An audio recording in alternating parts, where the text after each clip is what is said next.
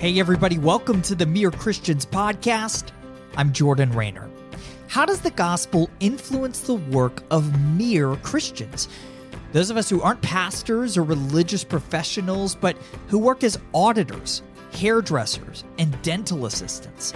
That's the question we explore every week, and today I'm posing it to Rachel Marie Kang. She's a poet and author of a new book called Let There Be Art. Rachel and I recently sat down to talk about what it means to fill and subdue the earth per God's command in Genesis 1:28.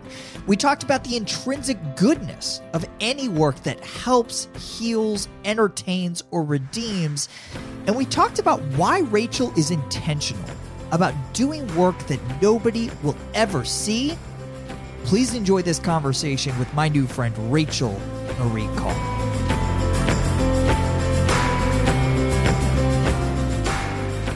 Rachel, welcome to the Mere Christians podcast. Hey, hey, thanks for having me today. I was telling you before we start recording, my assistant is very sparing in her praise, but she was losing her mind over your book, Let There Be Art. So I, I can't wait to talk about this book. It's a topic that I'm really passionate about. But your path to publishing this book was a pretty long and winding one. Can you share a little bit about that journey with our listeners? Yeah, definitely. I'll say it was long, winding, and very unusual. yeah. So I, you know, officially I started out on this publishing journey, say 2012. First time I thought maybe I have something to say. Maybe there is a book in me. In and through rejections and redirections, I spent the last few years just working on my craft and working on my book idea up until 2020. And we all know what 2020 signifies. And so it was in that season where, you know, the world is just, there's so much going on and there's so much uncertainty. My family, my husband and I, we decided that that might be a great time to have another kid. And so we tried and I got pregnant and just decided that, you know, that would be a season where we'd focus on our family. You know, everyone's home, you're together. And so I decided that for my writing for this book, I would lay that down. I would not be pursuing that anymore and I wouldn't be perfecting my book proposal. Well, it just so happened that that summer we also, all of us, I mean, we, all of us, were walking through some racial tensions in this country. And so around that time, I had written some words. It was actually around the death of George Floyd. I had written some words and those got picked up by an editor. And so I was on this pathway to publishing that I, I didn't pursue it, but I love to tell people I was prepared. I had spent 10 years working on this concept and this idea that morphed and, you know, it shifted and changed. But 10 years spent working on something and building it and chiseling it down. And so I was ready when that opportunity came and that invitation. And that became the book that I now have out today, which is Let There yeah. Be Art. So basically, when you stopped trying to get the deal, God brought you a book deal. Basically, that's how it happened without an agent, by the way before all of our CPA and lawyer friends check out yeah. this conversation, can you define art for us in your own words? Because I really love how broadly you define it in the book. Yeah, absolutely. Yeah. Art is, oh my gosh, I know that word trips up so many people, right? But I, I really do believe that art is is anything any time that we are cultivating ways of making things that are beautiful, things that are new, and things that are just, it gives us space for exhale, right? An expression. And that might look like a painting. As we all, you know, when you hear that word, that's what pops into your head. And that might look like a children's book reading a children's book, even partaking in the art of someone, the art that someone else has created that might look like I so enjoyed writing chapter 12 of my book, Let There Be Thought, which is this idea of like, even our thinking, there's so much creativity in the way that we think and in the solutions that we come up with in this world. And so, how do we tap into that and own that? That, yeah, we might not be dancing across some stage, but someone out there is researching sicknesses and illnesses and trying to find a cure. And that's wildly creative. And I think that giving that an adjective, right? That anything that is redemptive about these things that we do and make and create that that is art and that is good art yeah it's good i wrote about this in my book called to create 5 years ago that if we believe that we are made in the image of the creator god then it is impossible to have a creation optional being right mm. like we, we mm. all have creativity embedded in our DNA. And in your book, Let There Be Art, you, you, wrote that all of us, even the CPA and the lawyer, have, quote, been made with the capacity to create not just works of art, but a world that reflects the very nature of God, end quote. Go a level deeper there, Rachel, right? Like, how can our work, quote, reflect the nature of God? What do you mean by that? Yeah, well, I think I'll talk about my title to answer that question. When when it came to me, I'll just say that because I remember where I was sitting in my car and I was like, I'm not leaving this car until I have a better title. But essentially, like when that came to me, I was like, oh my gosh, like this resonates. This is good because there's such a dual meaning here. It's like, yeah, let there be art, as in, here's all the permission that you could ever need or want to do the things that you want to do, right? Let there be art. Here's your permission slip. But also let there be art, as in, let's mirror what happens in Genesis when God speaks, let there be light. What is he doing? In that moment, he's demonstrating control. He is pushing back the boundary of darkness and allowing light to illuminate, to win, to overpower this darkness. He's setting a boundary. And I thought, oh my gosh, if God is doing that in and through the act of creating, then perhaps, perhaps we can do that too right? And so then it becomes this process and this act of, well, I'm creating, I'm sharing this work of art, I'm partaking in this process, I'm cultivating creativity, whether it's being seen or or not by others, not simply because I am making something beautiful or I'm making something that's going to be on display in museums or on stages, but because this is bringing me peace this work, this product, this business that I'm building and creating, it's bringing help into the world and hope into the world. And in and through that, we are pushing back the darkness. I'm nothing new under the sun, right? Like, I'm not speaking something hugely crazy and wild, but like, I just thought, what if I just centered my book on that? Maybe the CPA and the lawyer and the thinker and the mathematician and the poet who's unpublished and the mom who's tucked away in her home and doesn't have a job or work and is wondering, well, where's my value and where's my purpose and how do I contribute? You know, how do I make things and where's my creativity? What is that? Well, all those things and, and ways that you are creating a safe space in your house all those pillows, all those candles that that help welcome strangers into your house. You're not just making a pretty home, you're pushing back the darkness in someone's life potentially. You're allowing space for light, for hope, for healing, and that is the way of God. That's good. You wrote, quote, any and all art I think we could also substitute the word work here. Yes. And helps, heals, names, entertains, or redeems is good. Tell us how.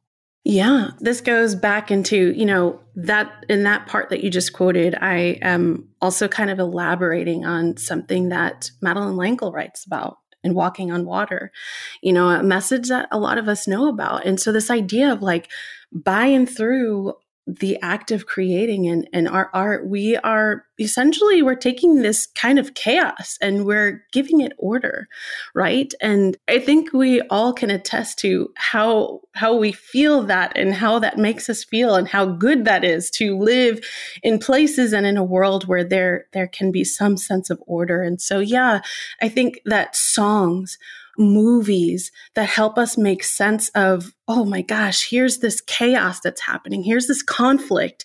And and what can we do? How can we embark on our journeys? What kind of friendships are we cultivating? The work that we do as you say and as you write in your messages how can these things be redemptive and good?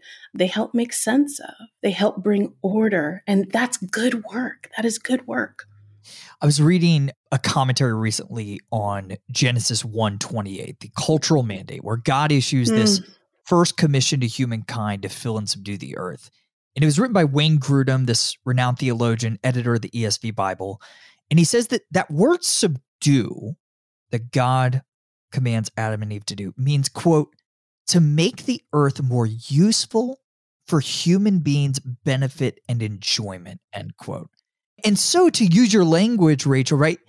Any and all work that helps, heals, entertains, or redeems, so long as it's in accordance with God's commands, is good because it's helping to subdue or make the earth more useful for human beings' benefit and enjoyment. I think it's that yeah. simple. And I think that removes the pressure to have to give a religious justification for everything we do in our work, right? Yeah, absolutely. And yeah.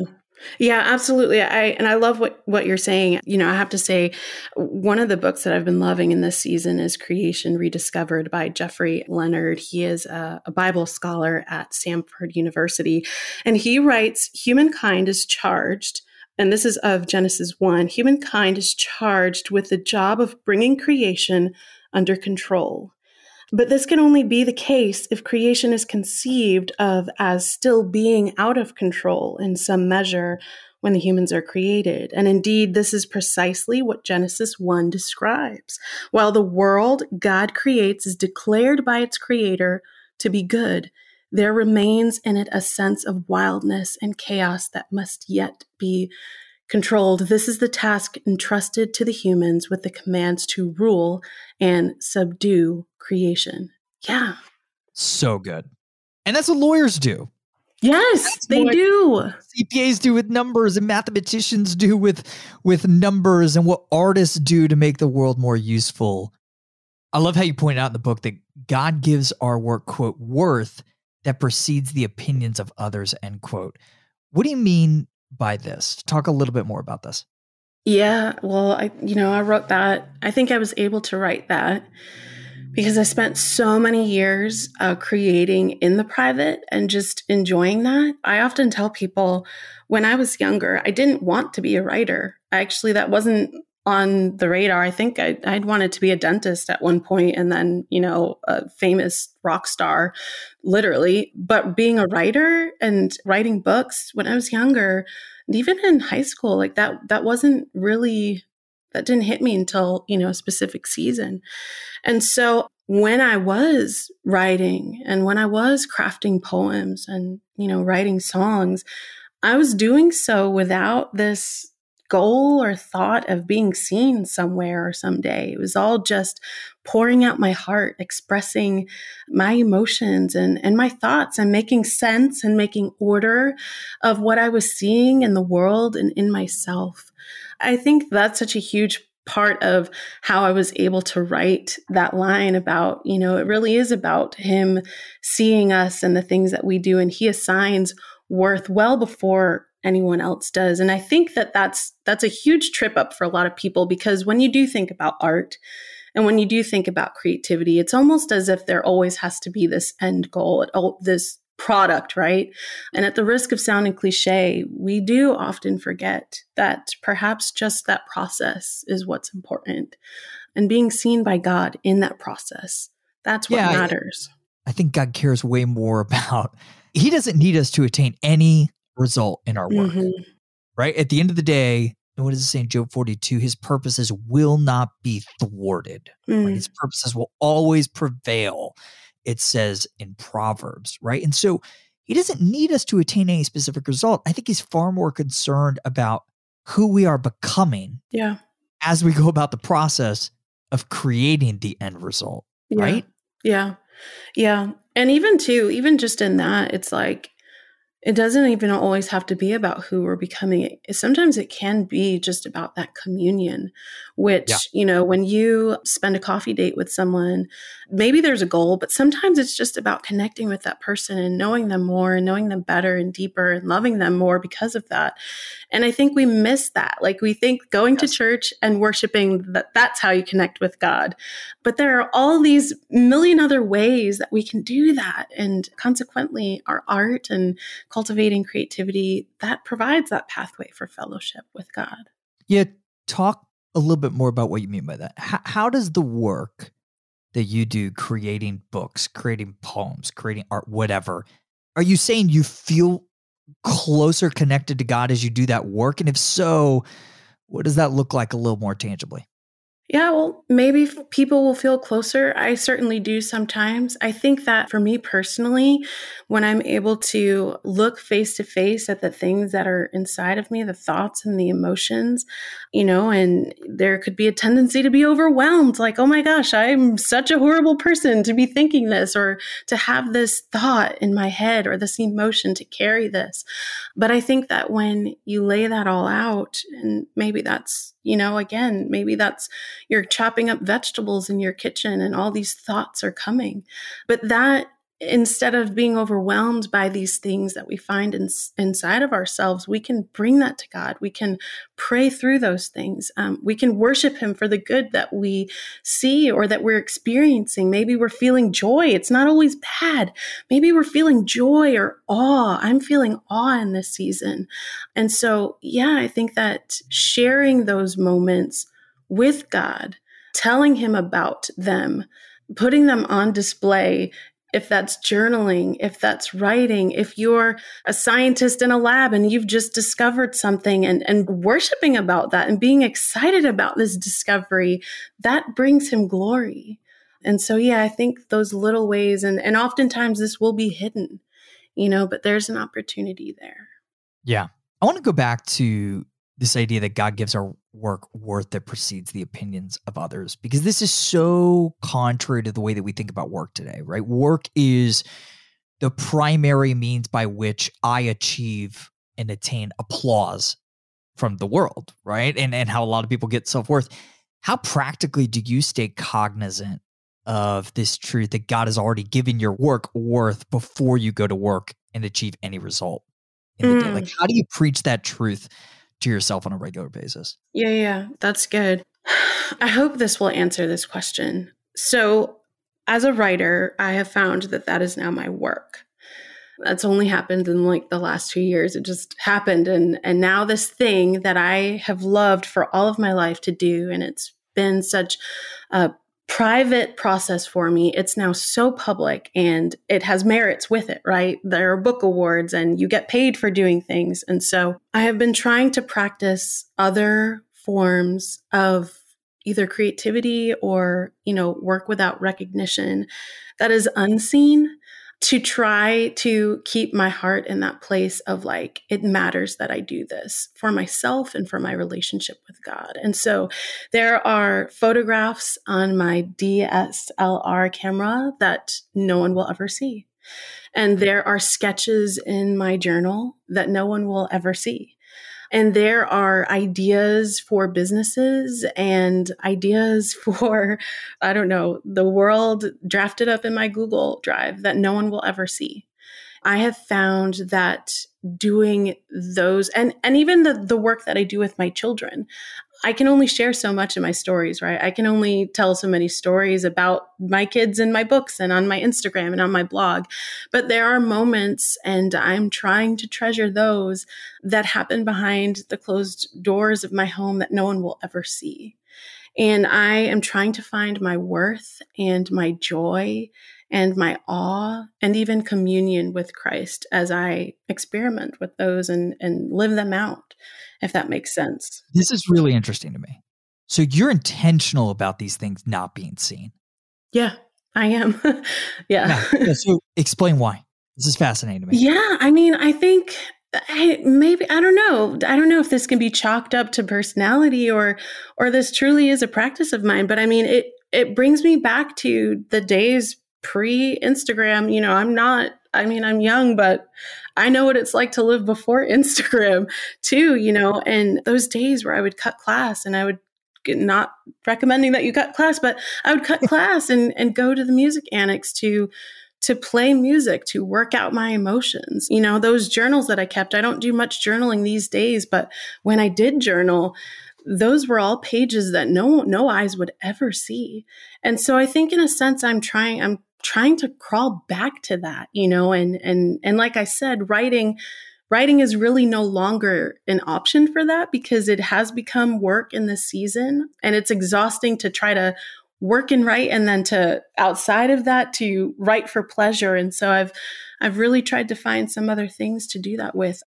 I think there's probably a sense that the things we do in secret that nobody will ever see can lead to deeper communion with the father knowing mm. that he alone sees them right mm-hmm. it's an it's an intimate thing it's this thing that only me and my creator are seeing does that make sense to you well, absolutely. And here's the thing we do this, or we're supposed to do this with our praying, right? And we do this, or we're supposed to do this with our worship, our singing. And we do this, or we're supposed to do this even with our giving, right? This idea that we are doing these things not to be seen by others. We don't pray loudly so that others can see just how worthy and esteemed we are. But these things, we we do them in the secret. And at the risk of sounding cliche or trying to wrap it up with a pretty bow, Jesus did these things too. He often got away and was alone. And I don't know if he wrote songs or, you know, recited prayers off the top of his poetic prayers off the top of his head.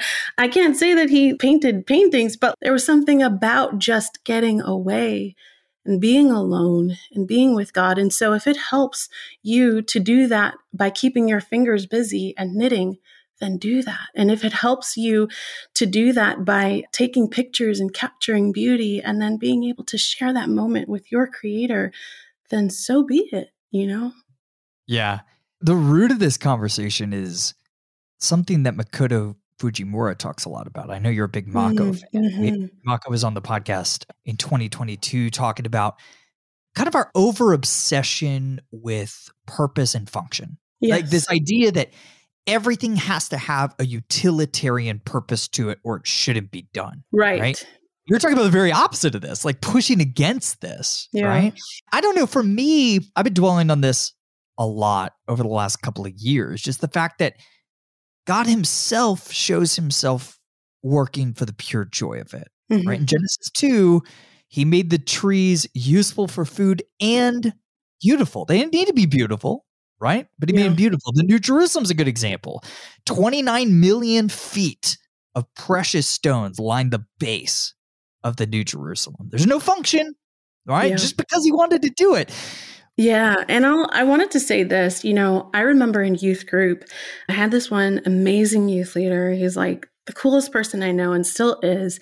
And he gave this message one night talking about the baptism of Jesus and where Jesus comes from Galilee to the Jordan to be baptized by John. And he gets baptized, right? He comes up out of the water and the Spirit of God descends like a dove and says, This is my son whom I love, with him I'm well pleased, right? And the message was Jesus didn't do anything at that point in his ministry. Like that was the very beginning of his ministry. He didn't heal, he didn't save anyone yet. Like that had all yet to happen. And yet God says to his son, I'm pleased with you before he's done anything miraculous or crazy wild. So I think that also speaks to like how we can exist in this world is that obviously there's work to do and it is good work, right? Because it is redemptive work and it reflects the heart of God. But even before we put a finger to any of these things, whether it's work or art, God loves us. He's pleased with us. And there's something to that. Listener, if you tune in every week, you've heard almost those exact words mm. about Jesus' baptism from a couple of different guests. I hope you didn't fast forward through it. I hope you sat with it and realized clearly the Holy Spirit's talking to you yeah. about this. I want you to hear mm. this particular word that God loves you before you do a single thing for him and the advancement of his kingdom. And paradoxically, that's the thing that should lead us to be wildly ambitious to do the work. Mm-hmm. Not because he needs us, not because we need anything from the work in order to please him, but just simply as an act of worship, mm-hmm. uh, as a worshipful response to his love. Hey, Rachel, three questions we wrap up every conversation with. Number one, which books do you find yourself recommending most these days? Definitely Creation Rediscovered by Dr. Jeffrey M. Leonard. Like I said, he is a Bible scholar at Samford University, and that book wrecked my world in all the ways that I rest and work. So, to everyone listening, go get that book. Great. It's a great suggestion. Hey, who would you most like to hear on this podcast talking about how their faith shapes their work? Okay, I'm so excited about this question. I really want to hear you talking to my friend Stephen Roach of Makers and Mystics. I don't know. Steve. He is also author of Naming the Animals An Invitation to Creativity. You guys would have such a stellar conversation. And I know your listeners would just gobble up everything that he says. So definitely have him on. That's a great tip. All right, I'll be reaching out. And hey, Rachel, what's one thing from our conversation you want to reiterate to our listeners before we sign off? Definitely. Well, I want to speak to the mere Christians, and that's all of us, right? That we can create as a way of pushing back the darkness in our lives and in this world. And you can start right where you're at. You don't need to be famous. You don't need to go out and buy all these, you know, expensive, fancy tools and gadgets you can start right where you are. Um, and if you need help with that, my book will help you. And I know that this podcast certainly will. So it's a good word. Rachel, I want to commend you for the terrific and creative work you do every day for the glory of God and the good of others, for reminding us of the intrinsic goodness of our work and the value of simply being with God as we do the work. Guys, the book is Let There Be Art. You can pick it up wherever books are sold. Rachel, thank you so much for hanging out with us today. Thanks for having me. Honored to do this with you, Jordan. I hope you guys enjoyed that episode. Hey, if you've got somebody you'd like to hear on the podcast, let me know at jordanraynor.com slash contact. Thank you guys so much for tuning in this week. I'll see you next time.